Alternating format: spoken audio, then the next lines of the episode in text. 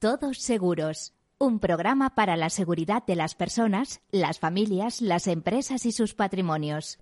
Un programa patrocinado por Mafre, la aseguradora global de confianza.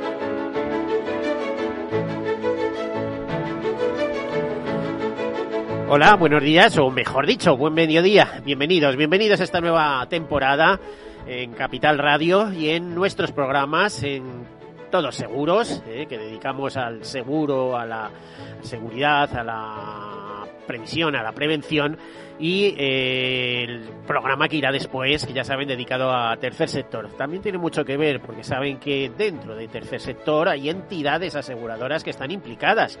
Todas esas mutuas y mutualidades son entidades pertenecientes al tercer sector que eh, a veces eh, también hay que hacer disgregaciones. Se habla de tercer sector social que va más dirigido hacia ONGs, etcétera. Ya saben de todos modos que para ser ONG hay que ser antes fundación o asociación. Bueno, vamos a lo que vamos. Estamos en el programa de seguro eh, ya saben que el seguro, como decía el profesor Eugenio Prieto, eh, que me gusta recordar siempre, es la solidaridad mercantilmente organizada. Es decir, es una idea muy interesante, el todos para uno y uno para todos. Pero claro, mm, ya saben que hay seguro público, eh, por ejemplo la seguridad social y seguridad, seguro privado. Bueno, pues el seguro privado para el que pueda pagarlo, pero no deja de ser una buena idea. Y en relación a esta buena idea, Aquí comenzamos con algunas notas de actualidad, poquitas, eso sí, porque queremos hablar con, un protagonista de este sector. No es el más reconocido, es eh, al final un, un asesor, un comunicador, un asesor, eh, una persona que media seguros, pero muy interesante lo que nos cuenta y los consejos que nos da. Bueno, comenzamos. Bueno, pues eh, me fijaba hace unas horas en, el estudio de Ipson sobre la preocupación eh, respecto al coronavirus que hay en España y decía que sube 8 puntos eh, desde julio, que el 60% de los españoles sitúa a la pandemia, esto que nos ha tocado vivir, como su principal preocupación, convirtiendo a España en el país europeo más preocupado por el virus y en el cuarto a nivel mundial. El desempleo es la principal preocupación en España, aunque solo un punto por encima del coronavirus. La corrupción política y económica sube hasta el tercer puesto de las principales preocupaciones entre los españoles, con un aumento de tres puntos desde julio. Bueno, ya saben que siempre se ha dicho que si la economía va bien, el seguro va bien, y si la economía no va tan bien, pues el seguro no es que no vaya, no es que vaya mal, sino que simplemente pues se paraliza. Pues esto es lo que está pasando un poco con el sector asegurador español. Es difícil captar nuevas primas, hay dificultades por muchos, eh, por muchos, eh, diríamos, eh, agentes económicos, por, en muchos sectores. Hay, ya sabemos que hay empresas que que no van bien, eh, los pymes, los pequeños comercios pues tienen dificultades, el turismo que les voy a contar, todo lo que afecta a viajes, etcétera. Bueno, y eso repercute en el seguro. De hecho, en julio se verificó una caída de primas del 11%, más o menos, es decir, registraba lo que ha estado sucediendo en el primer semestre y ha habido una caída de primas importante. El reaseguro internacional también está sufriendo todo lo que lo que lo, que nos acontece, lo que nos sucede. Y si nos vamos al, a las pensiones, al sistema público, que es muy importante, muy interesante a efectos también de seguro privado y de ahorro previsión, pues eh, vemos lo que está sucediendo. De hecho, eh, ahí está en ciernes un, un acuerdo que se llegue sobre el, en el Pacto de Toledo para hacer una reforma que además resulta ineludible. Ya sabemos que la Seguridad Social acumula un déficit de alrededor de 100.000 millones de euros y que eso no es muy sostenible en el tiempo porque solo va a tener una tendencia, que es incrementarse. De todos modos, ya sabemos que el número de pensiones se ha situado, y esta es una información de hace muy pocos días, tres, cuatro días, en 9.777.556, que supone un 0,22% más que en, en, agosto del año pasado. La nómina de pensiones se eleva a 9.904 millones, un 2,30% más. El importe medio de la pensión por todas las modalidades es de 1.012,94 euros, un 2,07 más. Y el importe de la pensión media de jubilación son 1.164,31 euros, eh, con 2,35. Bueno, pues eso es lo que tenemos. Eh, los hasta julio, por ejemplo, eh, sabemos que los nuevos jubilados crecieron un 14 eh, por ciento más. Eso como, como noticia. Y también otra nota de actualidad que le damos es que el 70% de las pólizas, y más en estos periodos que, que vamos, eh, que estamos viviendo, se contratan sin presencia física del cliente. ¿eh? En concreto, el 2 de cada 3 pólizas de seguro se contratan en estos momentos sin la presencia física del cliente cada vez cobra más importancia la suscripción de seguros eh, eh, eh, a través de email, teléfono o distintas vías telemáticas por medio de algunas herramientas tecnológicas o a través de las páginas web. El sistema de contratación de seguros más habitual a partir de ahora, según señalan desde Campus del Seguro. La operación denominada venta a distancia se regula en la ley 22-2007 de 11 de julio sobre comercialización a distancia de servicios financieros a los consumidores. También se encuentra normativa en el Real Decreto Ley 3 2020 de 4 de febrero sobre distribución de seguros. Indican desde este portal, desde Campus del Seguro, que ambas normas marcan tanto las obligaciones que debe cumplir el distribuidor al informar de manera previa a la contratación y también cuáles son las medidas a implementar en el proceso de formalización y suscripción de la póliza cuando la venta se hace a distancia. Y hablando de esto, unas declaraciones recogidas hoy en las redes de Pilar González de Frutos. Y de esta crisis saldremos con más seguros, haciendo más seguros. Pues efectivamente, con eso y con la voluntad de ser más seguros en el día a día, en cada momento. Y hablando de esto, eh, tenemos a José Luis García Ochoa al otro lado del teléfono. ¿Quién es José Luis? Pues es José Luis, es un gran corredor de seguros, un gran consultor de seguros que ha puesto su número de teléfono a disposición de cualquier persona que quiera contratar o consultar cualquier tema de seguros. José Luis, eh, buen mediodía, bienvenido. Pues no es que no, te, no es que te escuche muy bien. José Luis. Bueno, a ver si se va solucionando porque tenemos una acople de teléfono, no sé dónde está, estamos hablando con el móvil. José Luis García Ochoa. Sí, Pero muy mal, no sé dónde te has metido. eh, quita el manos libres, por favor. Sí, perfecto. Bueno, estábamos haciendo referencia de que eres eh, una persona eh, que dispuesta a correr riesgos. No, no esperaba menos de alguien del seguro. Dispuesta a correr riesgos porque tú ofreces tu teléfono para que todo el que quiera te realice alguna consulta o que no tiene por qué llevar eh, directamente a la contratación de seguros, sino que tú estás dispuesto a asesorar, ¿no? Miguel, me oyes ahora perfectamente, ¿verdad? Sí, ahora, ahora mejor, sí. Perdóname que ha habido una interferencia que se estaba saliendo del coche. Muy buenos días. Lo primero de todo, eh, es para mí un orgullo, una satisfacción tremenda que alguien, un maestro de la comunicación, un maestro de maestros en el tema de seguros, una referencia para todos los que nos dedicamos a los seguros, pues bueno, comparta conmigo unos minutos de, de, de, su emisora. Bueno, bueno, no siga, no siga, déjalo, déjalo. vamos, vamos al grano. Aquí, aquí lo que, aquí los importantes son, eh, vamos a ver, los consumidores, los clientes, los ciudadanos, los, las personas que tienen seguros eh, que quieren saber eh, cómo está el patio, en definitiva. Eh, ¿nos, ¿Nos podrías decir eh, cuál es la perspectiva desde un corredor de seguros, desde un asesor de seguros ahora mismo? ¿Cómo, cómo ves la situación?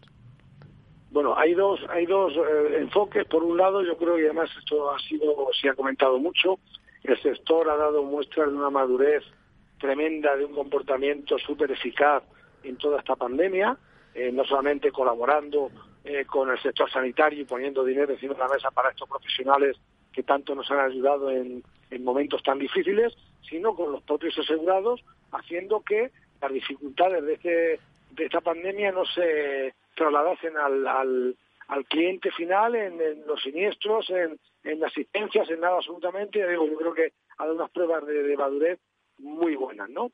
Eh, por otra parte, los que nos dedicamos a esto, pues, pues como todo el mundo, tenemos unas eh, pasado por una situación un poco de incertidumbre, porque, ¿verdad?, no sabemos con qué nos vamos a encontrar mm, dentro de un mes, eh, cuando los niños vuelvan al colegio, qué va a pasar, qué no va a pasar, cómo va a repercutir esto en la empresa, va a haber un nuevo confinamiento, no le va a haber. Entonces, todo esto hace, hace que tengamos una inseguridad por todo lo que está ocurriendo, que, bueno, pues eh, nos hace que estemos un poco en una situación difícil y, bueno, pues, aprovechando en cualquier caso el momento que ahora vivimos a fecha de hoy, donde todavía la gente está abierta a, que, a poder visitarle, a poder hablar con ellos de seguros, a poder contratar nuevas pólizas. En definitiva, eh, hasta a esta fecha estamos pudiendo realizar nuestro trabajo con, con, con, absoluta casi normalidad, ¿no? Pero el futuro, pues incierto, como para todos.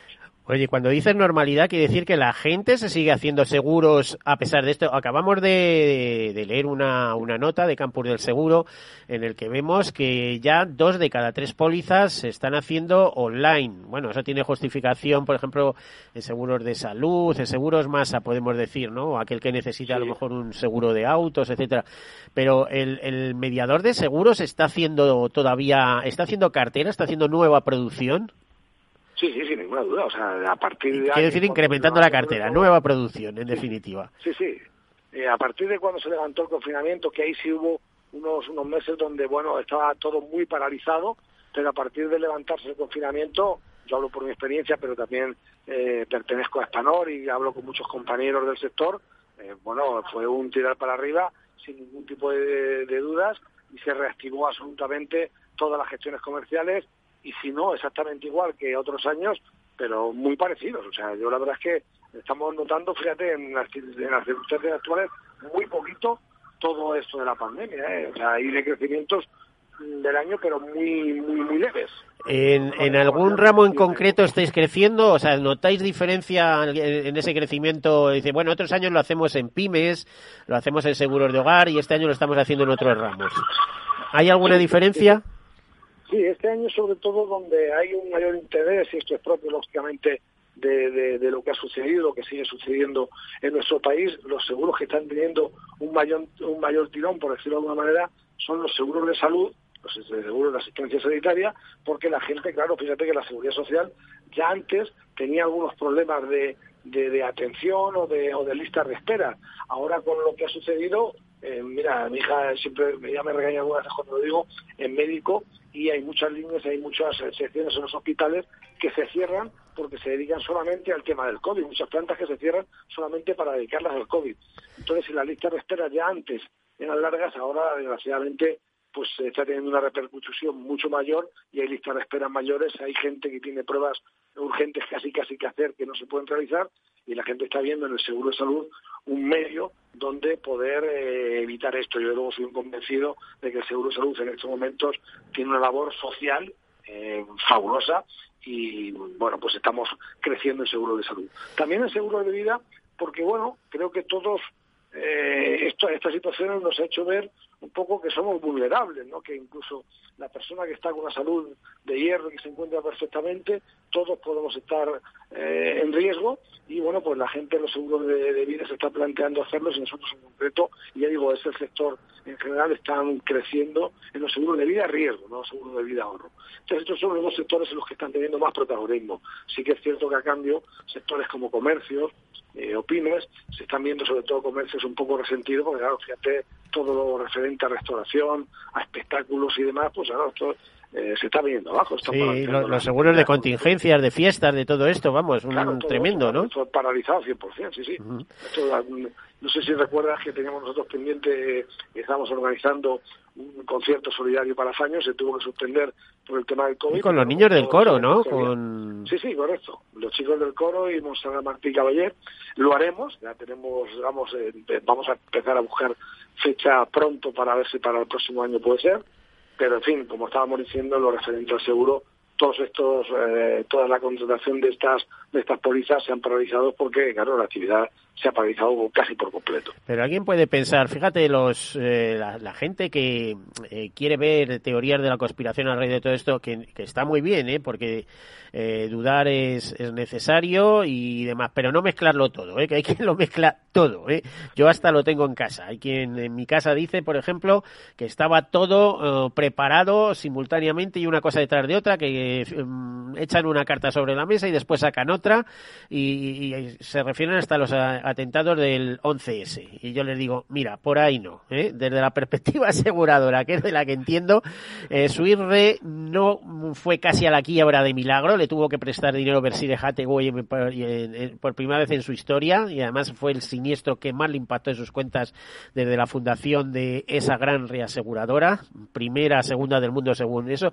Digo, y si hubiera habido la más mínima sospecha que había una conspiración más allá de, de, los autores conocidos y de Al Qaeda, etcétera, etcétera, ese siniestro no se hubiera pagado. O sea que es que no hay, eh, tampoco hay que llevarlo a, esos términos. El, el, tema este de que yo creo que, que ha pillado al mundo a contrapié no nadie estaba preparado. Unos más que otros porque hay países con más investigación etcétera pero pero por ejemplo en el nuestro pues pues no sé, no sé quitando cuatro que lo anunciaron yo no voy a decir nombres pero que anunciaron que, que algo que algo estaba pasando muy gordo en China y que eso lo íbamos a tener aquí en, poco tiempo eh, yo creo que los demás la sociedad en general no las sociedades avanzadas no lo vieron venir ¿eh? entonces a partir de ahí te diría que, que temas de seguros. ¿por qué ahora seguros de salud y antes no por ejemplo. ¿eh? Eh, ¿Se trata de nuevas pólizas, de nuevas contrataciones o se trata simplemente de trasladar de unas compañías a otras? No, no, nuevas contrataciones, como te decía antes, y yo particularmente, bueno, yo tengo mi póliza de, de salud de hace mucho tiempo, soy convencido, no hablo mal en absoluto de la, de la sanidad pública, pero si puedo permitirme, igual que puedo permitirme ir a, comer eh, con mi mujer a un sitio o irme de vacaciones o tener no sé qué coche, pues yo hago un huequecito en que creo que para mí y para mi familia es de un lugar prioritario a la atención sanitaria que, podamos tener, ¿no? Igual que yo, muchísima gente, porque tú sabes que el seguro de salud es eh, casi que el segundo creo que es más importante, el primero Bueno, hay más, de 10 millones de personas aseguradas, ¿eh? entre 10 y 12 millones, sí, sí. Entonces, por eso te decía que en la situación actual, ¿quién cuando se pone malo acude ahora mismo, se atreve a ir al médico? A quienes reciben cuando vas, porque los centros de salud eh, te, atienden telefónicamente y te dicen que te llaman, si te llaman y cómo te llaman y demás. Gente que se tiene que hacer pruebas que no se están haciendo. Entonces la gente todo medita y ve que la sanidad privada tiene una labor fundamental en nuestra sociedad, en España en concreto, es porque además, eh, mira, el otro día leí una información que eh, el ministro eh, de Sanidad decía que probablemente el tema de Bufase lo iba a quitar y demás. Bueno, pues contarán que va a haber un millón y medio de ciudadanos, de, funcionarios que van a, tener que ir a la... Sí, sí, sí, eso debe ser para terminar de arreglar ya la seguridad social. ¿eh? Si te das cuenta, le meten todo a la seguridad social, eh, a los sistemas de salud y al, y al capítulo de, pensiones. O sea, como está bollante, pues eh, solo hace falta recargarla un poquito más. A ver si... Claro, yo digo que ante esta situación, yo la verdad que no, no es hacer aquí de comercial para nada, soy un absoluto convencido, ¿eh? De, los seguros privados, ya digo, sin quitar el mérito que tiene la seguridad social, mi hija y mi yerno, mi futuro yerno son médicos que trabajan en la seguridad social, pero yo considero que una manera de proteger a mi familia, de cuidar a mi familia, a mí mismo, es teniendo un buen seguro de salud para complementar, en el mejor de los casos, a la seguridad social. No, no vamos a hablar mal, insisto, de la seguridad social, pero cuando menos para complementarlo. Si un día me interesa irme a urgencia, pues bueno, seguramente en urgencias me van a atender siempre mejor, o muchas veces mejor, en la seguridad social que en un hospital privado. Pero si es una cosa programada, una operación, un tratamiento, unas pruebas y demás, vamos, no tengo ningún tipo de duda que la inmediatez, la rapidez, la atención, incluso yo creo que hoy ya me decía algún profesional, incluso los medios están más avanzados en la sanidad privada que en la seguridad social. Entonces, bueno, yo soy convencido y la gente, yo creo que toda esta situación les ha hecho un poco ver la necesidad de controlar. José Luis, mira, se nos, se nos acaba el tiempo. Es importante este mensaje, es decir, que la gente piense en clave de seguros. Y si quieres, eh, como despedida, lánzanos el teléfono por si alguien desea hablar contigo. Muy bien, mi teléfono es el 679 48 20 40 repito, 679 48 20 40 y doy el mío porque me quiero que en la primera llamada atender yo, aunque tengo un equipo grande detrás mío, quiero atender yo cualquier llamada que se pueda realizar, cualquier consulta. Ahí nos quedamos. A disposición de, cualquier persona. José Luis García Ochoa, muchísimas gracias. Venga. Muchísimas gracias a ti, Miguel. Un Hasta luego, hasta la próxima. Hacemos una breve pausa, enseguida continuamos.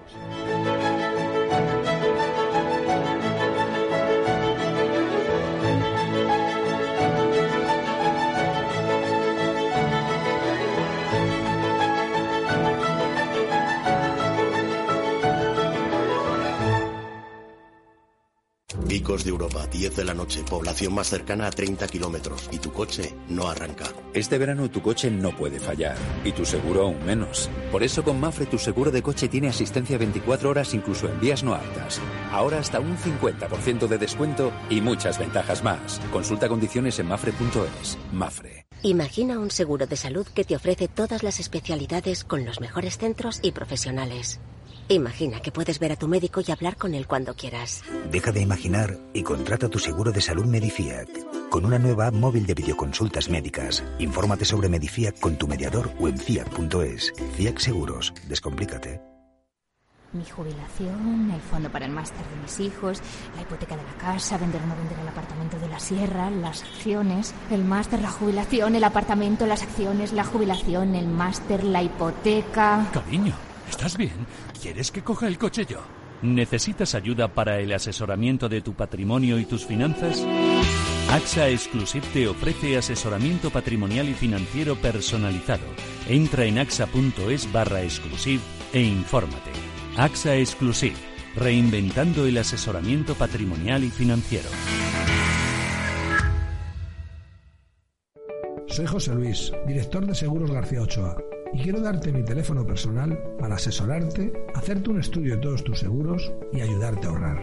Toma nota, 679 48 20 40. Repito, 679 48 20 40. Mi compromiso, estar más cerca de ti. José Luis García Ochoa, Premio Empresario del Año Fedeto 2019. Seguros García Ochoa, comprometidos con las personas. En Renta 4 Banco lo tenemos claro. Este verano nos quedamos en España. Quédate con nosotros y consigue un 20% de ahorro en comisiones sobre las aportaciones que realices a nuestros fondos de inversión. Accede a los mayores mercados del mundo siempre desde España. Este año más que nunca. Gracias por invertir en lo nuestro. Consulta las bases en r4.com o infórmate en cualquiera de nuestras oficinas. Renta 4 Banco, tu banco especialista en inversión. Escuchas Capital Radio, Madrid 105.7, la radio de los líderes. Disfruta de la mejor cocina gallega en Montes de Galicia. Todo un clásico moderno en el barrio de Salamanca. Disfruta de la variada dieta atlántica, de las mejores carnes y pescados tratados con respeto y transparencia y regados con una de las mejores bodegas de la zona. En grupo, en familia o en pareja, Montes de Galicia te ofrece el espacio perfecto en cada ocasión. Abuelo. Dime, hija. ¿Te ha gustado el regalo que te he hecho? Pero si no se funciona el teléfono y me das ahora un altavoz. Es un altavoz para escuchar las noticias esas que tanto te gustan de bolsa. ¿Cuál? ¿Las de Capital Radio? Esa se llama Alexa y solo tienes que decirle Alexa, pon Capital Radio. Alexa, pon Capital Radio, maja. Te damos la bienvenida a Capital Radio. Puedes escuchar la señal en directo o nuestros mejores audios en formato podcast. Directo o podcast. ¿Qué quieres escuchar? Al final me va a gustar a mí el aparato este. Capital Radio. Siente la economía.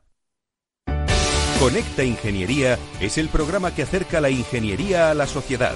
Todos los miércoles de 10 a 11 de la mañana en Capital Radio con Alberto Pérez. Conéctate. ¿Harto de tertulias políticas y de quienes lo saben todo? Sube un peldaño intelectual en tu vida y sintoniza la gran tertulia de la economía un debate pragmático y sin afinidades que revela las grandes transformaciones de nuestros días, con figuras de gran talla económica como Pedro Schwartz, Ramón Tamames, Francisco Navarro, César Arranz, Hermenegildo Altozano, Isabel Aguilera, Manuel Moreu, Juan José Rubio y Fernando Zunzunegui, entre otros. La gran tertulia de la economía, cada mañana a las 8 y 20 en Capital, La Bolsa y la Vida, con Luis Vicente Muñoz.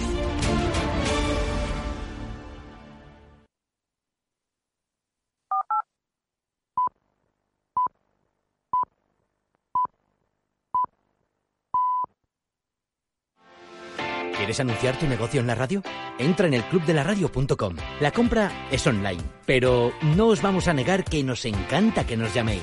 El teléfono, olvídate, no te vas a acordar. Entra en el clubdelaradio.com. Tu audio y tu campaña de una forma sencilla y rápida. Contrata anuncios en radio al mejor precio. Elclubdelaradio.com. Todos seguros. Un programa patrocinado por Mafre, la aseguradora global de confianza.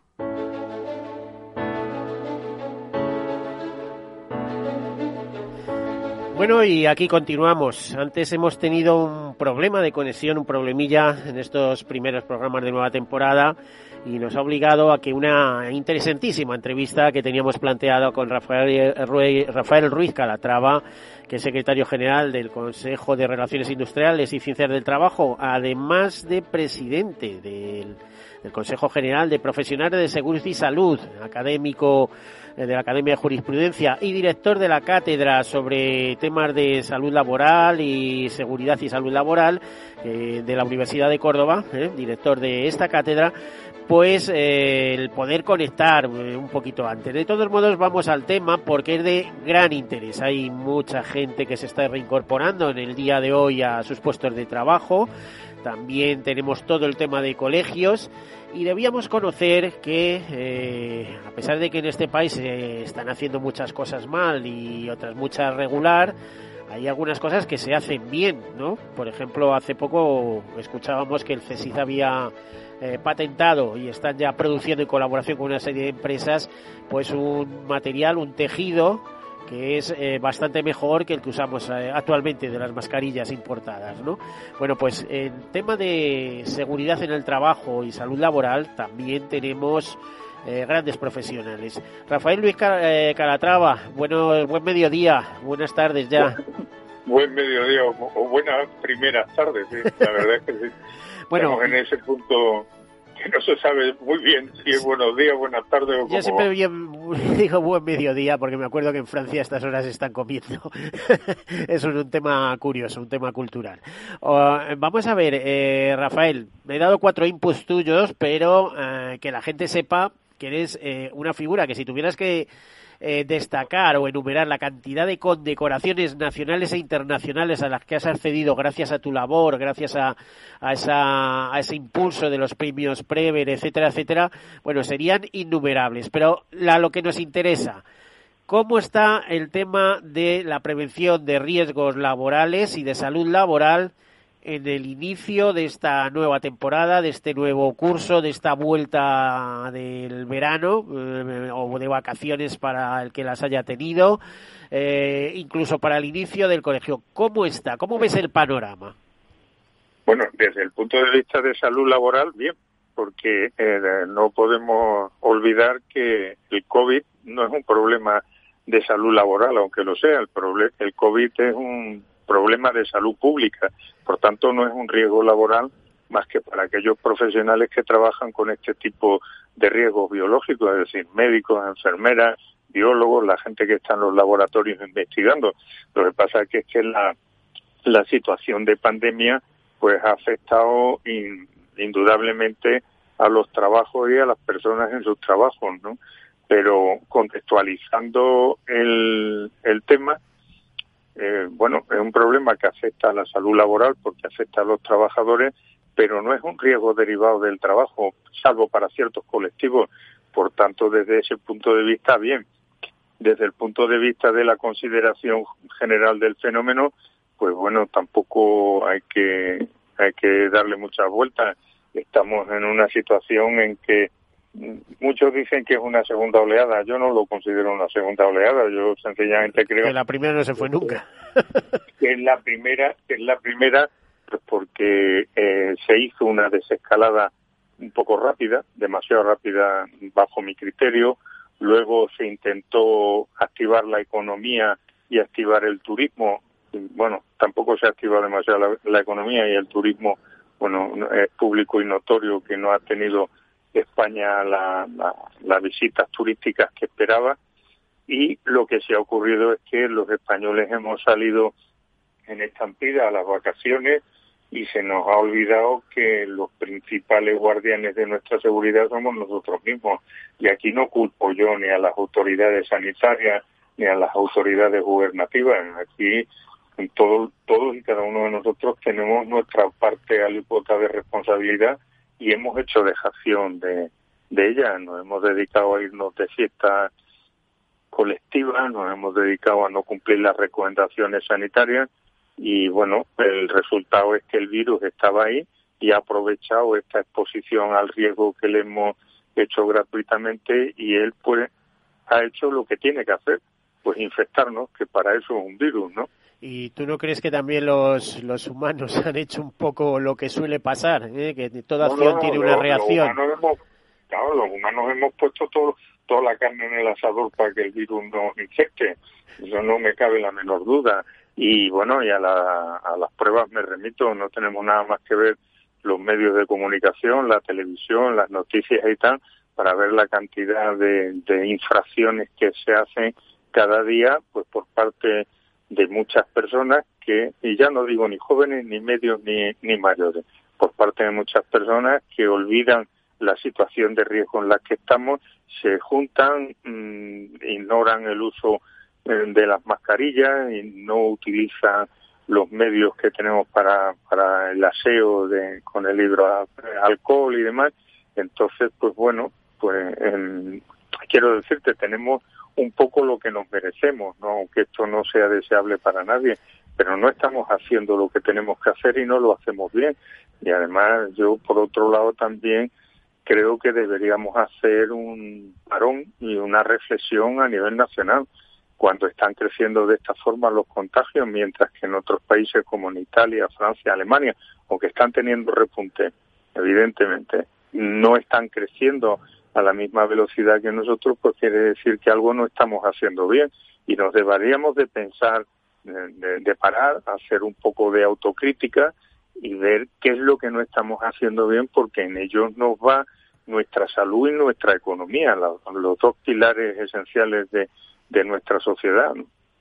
Eh, Rafael, em, desde el Consejo General y desde eh, desde las eh, organizaciones que, bueno, de, el Consejo General también de, de, profesionales de prevención y salud laboral, etcétera, habéis realizado una serie de recomendaciones que me consta que han llegado incluso más allá de nuestras fronteras.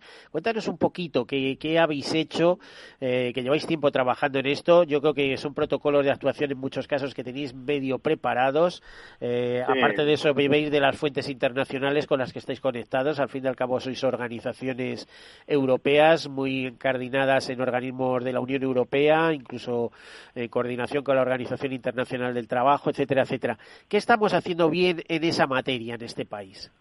Bueno, nosotros cuando empezó la pandemia nos hicimos, a pesar de que no es un riesgo laboral, como ya te he dicho con anterioridad, eh, nos hicimos una reflexión, hicimos una reflexión, bueno, si yo mañana tengo que evaluar el riesgo que tiene una instalación nuestra para ocuparla, ¿cómo valoramos el, el riesgo de exposición a COVID? Porque no había nada hecho en ese momento, vamos, ni, ni en ese momento ni en ninguno. Entonces, un grupo de profesionales nos reunimos y vimos que teníamos que eh, empezar a trabajar para unos escenarios de pospandemia. Bueno, en ese momento estábamos confinados y eh, teníamos que trabajar para, para, para la pospandemia. Entonces, como profesionales de la seguridad y salud del trabajo, pues nosotros tenemos una área de trabajo nuestra que es la higiene industrial, donde trabajamos para prevenir los riesgos de contagio por agentes biológicos y lo que hicimos fue utilizar una técnica que está contrastada, que es el control banding, el control de banda, que lo que se trata es de hacer una evaluación del riesgo mediante la aplicación semicuantitativa de la peligrosidad de los agentes biológicos y su y la exposición potencial que tenemos a ellos. Y de ahí obtenemos un grado de riesgo que se complementa con unas propuestas de medidas de control.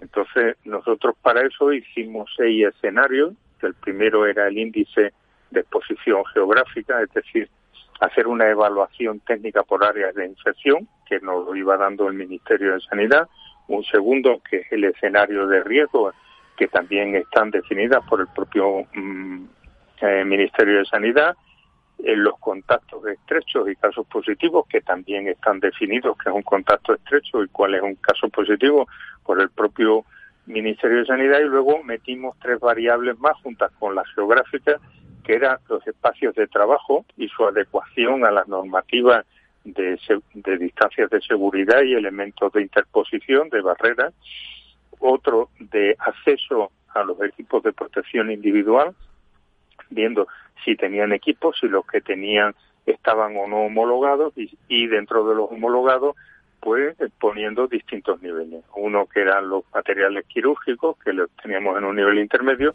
y los de material superior de, de eran pues los FFP2 y los FFP3 que son realmente los que se tienen que utilizar. Y por último, un factor fundamental que era el índice de ventilación ambiental. Bueno, de ahí sacamos tres niveles de riesgo que nos da si estamos en una situación alta, media o baja y correspondiéndose con eso, pues mm, creamos una serie de medidas preventivas. Esta metodología que la hemos diseñado gratuitamente y que se ha puesto a disposición de todo el que quiera utilizarla, mm, lleva una herramienta de trabajo para lo cual creamos un algoritmo matemático con todas estas variables que nos da que nos da los resultados y fruto de la colaboración pues se ha mandado se mandaron a Italia a Francia a Portugal a la Unión Europea a través de las asociaciones de prevención de riesgos laborales y luego se ha mandado también a, Latinoamérica mm, a través de la Asociación Latinoamericana de Ocupacional y de hecho ya está integrada en varios países, en Ecuador y en Colombia, ya está integrada dentro de su sistema de prevención de riesgos laborales y ahora estamos haciendo la adaptación a Panamá, Guatemala, México.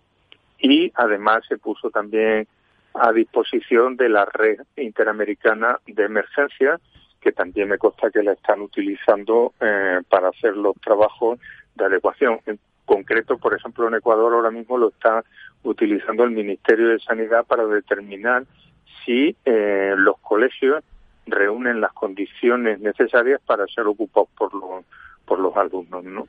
para lo cual, hombre, pues para nosotros es un motivo de orgullo haber podido hacer una herramienta útil no solamente a nuestros colegas de España, sino pues para todo el que lo ha querido utilizar. Bueno, y desde alguien se ha interesado por eso en nuestro país, porque aquí oímos muchas noticias, eh, montones de tertulianos en televisión, estamos hartos de ver cosas y ver cosas y ver cosas, pero cuando sale algo bueno, eh, cuando se hace algo bien, cuando otros países se interesan por lo que están haciendo aquí, por ejemplo, los profesionales de, de salud laboral y prevención en el trabajo, etcétera, eh, bueno, pues, pues, pues, no se conoce, porque prácticamente lo estás difundiendo ahora mismo. Eh, Rafael, ¿qué sucede? ¿Por qué estas eh, buenas noticias de las cosas que se hacen bien no calan, no llegan? Bueno, no sé, España es un país muy especial, no te lo voy a, contar yo a ti ahora, porque de esto ya hemos hablado tú y yo en algún momento, ¿no? Bueno, no sé. Eh, la verdad nosotros lo hemos puesto con todo el, altruismo y la generosidad del mundo a disposición, pues, del Instituto Nacional de Seguridad y Salud en el Trabajo, del propio Ministerio de Sanidad. Se mandó también al Ejército, porque para ello hemos hecho más cosas, teniendo en cuenta, vamos, no solamente para el Ejército, sino para todo lo que son Fuerzas Armadas y Fuerzas de Seguridad del Estado, ¿no? porque tenían un punto avanzado ahí muy importante, tenían unos niveles de exposición altos, hemos hecho una batería de riesgos psicosociales.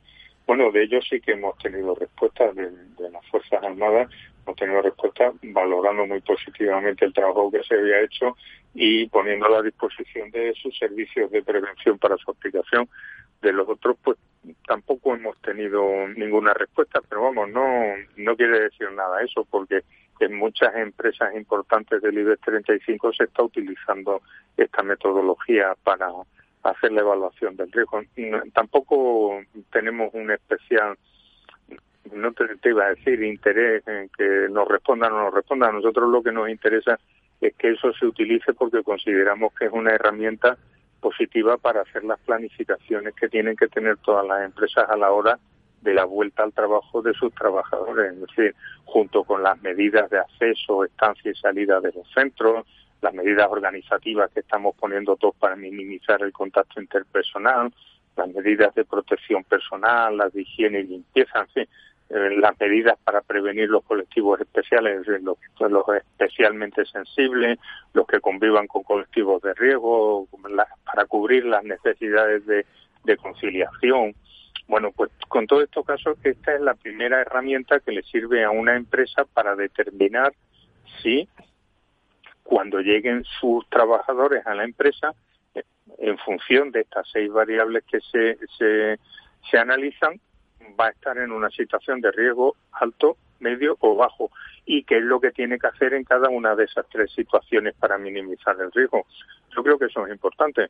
Yo sé que hay muchas empresas que lo utilizando. Desde aquí lo ofrezco. Pueden entrar en la página web del Consejo General de Profesionales para la Seguridad y Salud en el Trabajo, que eh, las iniciales, consejo eh, cgtsst.net y ahí en la página web pueden bajarse gratuitamente la guía y pueden bajarse también gratuitamente el algoritmo matemático, es decir, la herramienta que evalúa automáticamente todas las funciones. Tiene incluso para valorar 20 áreas distintas de una empresa y sacar los resultados globales. Quiero decirte que que bueno, el esfuerzo está hecho, además han hecho otras cosas, se ha hecho una guía de riesgos psicosociales para trabajadores y empresas que se denomina cómo enfrentarse al COVID-19 y salir reforzado. Luego se ha hecho otra guía para profesionales, otra de vuelta al trabajo. Es decir, estos tres meses de pandemia nos han dado mucho de sí, la verdad, y hemos hecho muchas cosas. Bueno, en la medida en que nosotros tenemos capacidad, la divulgamos por empresas, por servicios de prevención, por colectivos profesionales y nos consta que en muchos sitios pues se están utilizando y se están considerando. Bueno, pues si eh, no ha habido una respuesta, eh, digamos, formal por parte de algunas administraciones, pues tampoco nos preocupa mucho, porque a nosotros lo que nos interesa es que las utilicen los usuarios finales de estas herramientas, que son los trabajadores y las propias empresas. A ver, eh, si nos vamos al tema de los colegios, me ha, me, llama un poco la atención, ¿no? Que, estos protocolos de prevención se estén eh, utilizando en otros países eh, y son a inspiración vuestra, de, de vuestro trabajo, de vuestra investigación. Y aquí en España, no sé hasta qué punto, hombre, me consta eh, que los servicios de prevención, pues a través vuestro y demás, pues, pues que tienen información y probablemente algunos protocolos estén eh, utilizando.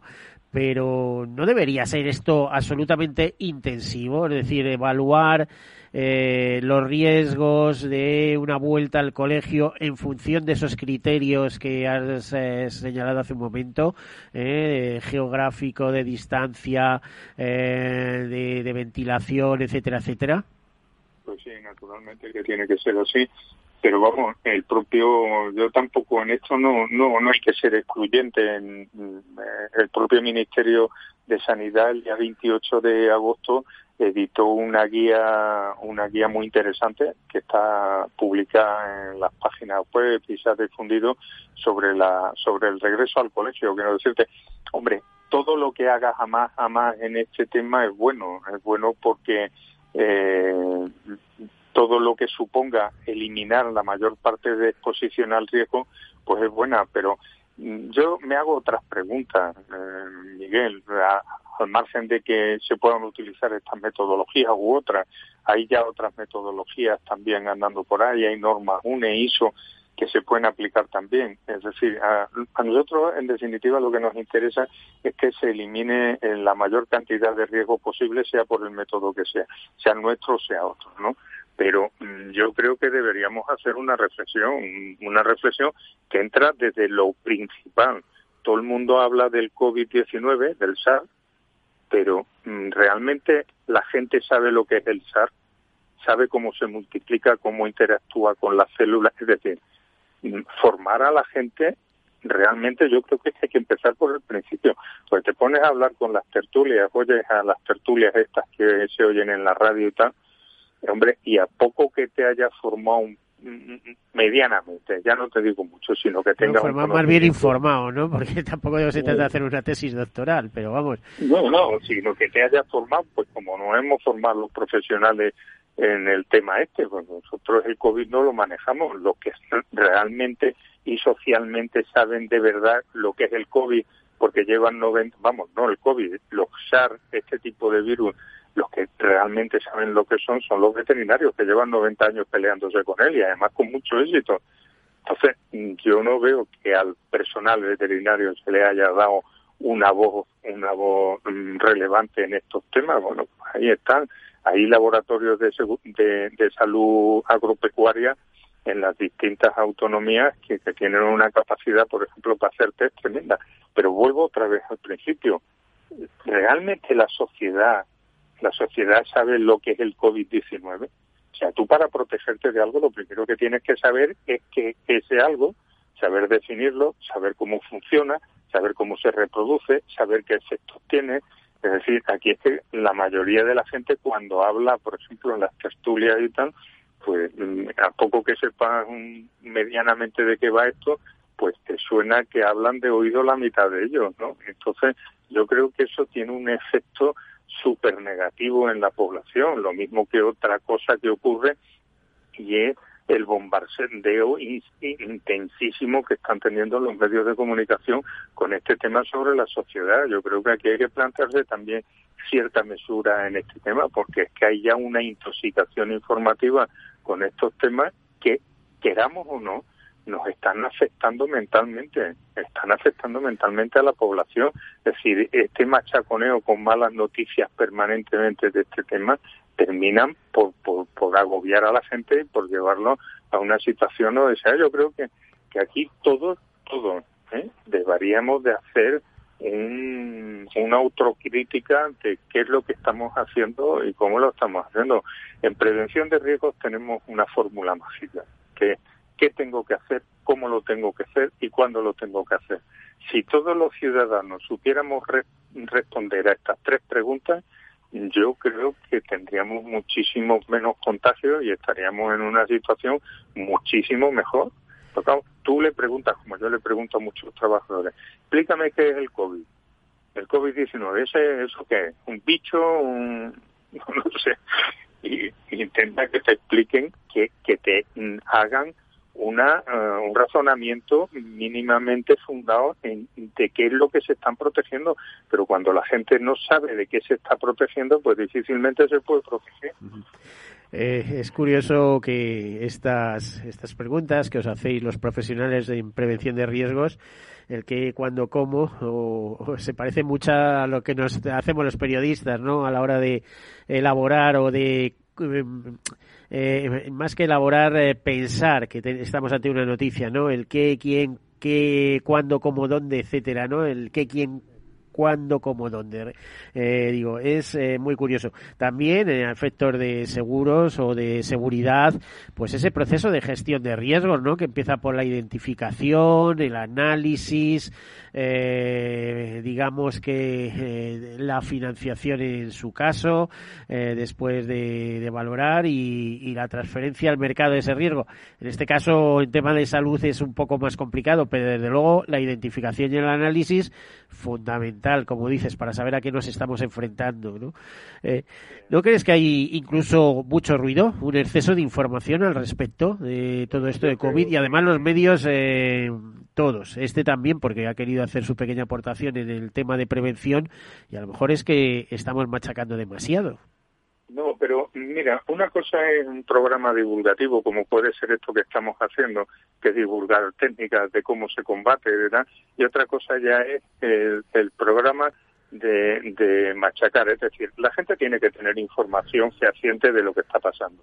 Y esto mm, es indudable, y no seré yo quien vaya contra la información. Tiene que ser una, una información veraz, objetiva y que eh, ilustre a las personas sobre qué es lo que está ocurriendo.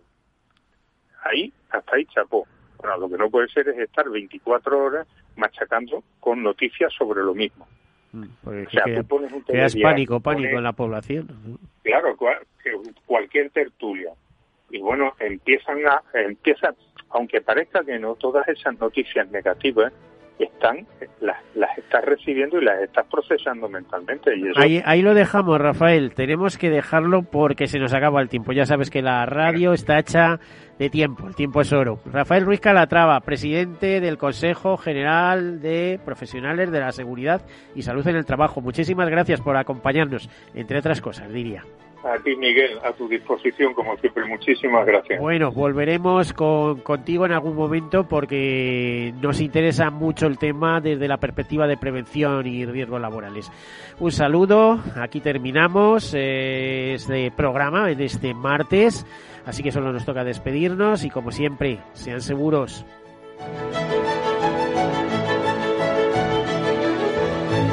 En Capital Radio todos seguros con Miguel Benito.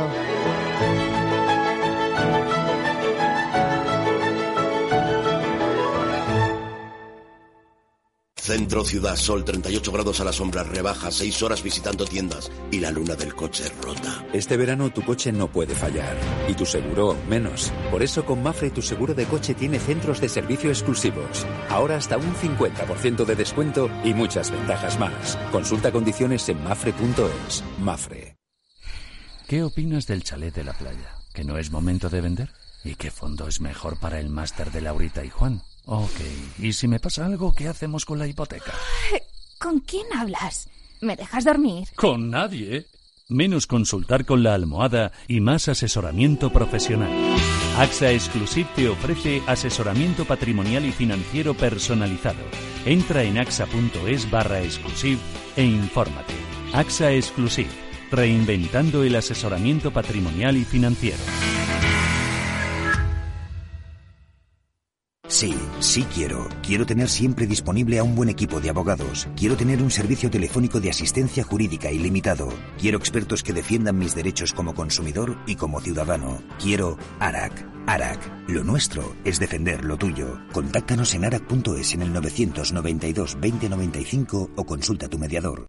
Amaneces antes que el sol y conviertes la tierra en frutos y creas la lluvia y superas plagas y tormentas y peleas contra viento, granizo y cada día empiezas de nuevo. Eres de una naturaleza especial, por eso hay un seguro especial para ti. Agroseguro, más que un seguro. Si te gusta el pádel, en Capital Radio tenemos tu espacio. Todos los martes a las 22 horas saltamos a la pista para contarte la actualidad del World Padel Tour, los torneos amateur, las novedades de las marcas y toda la actualidad relacionada con el segundo deporte más practicado de España. Esto es Padel, los martes a las 10 de la noche en Capital Radio.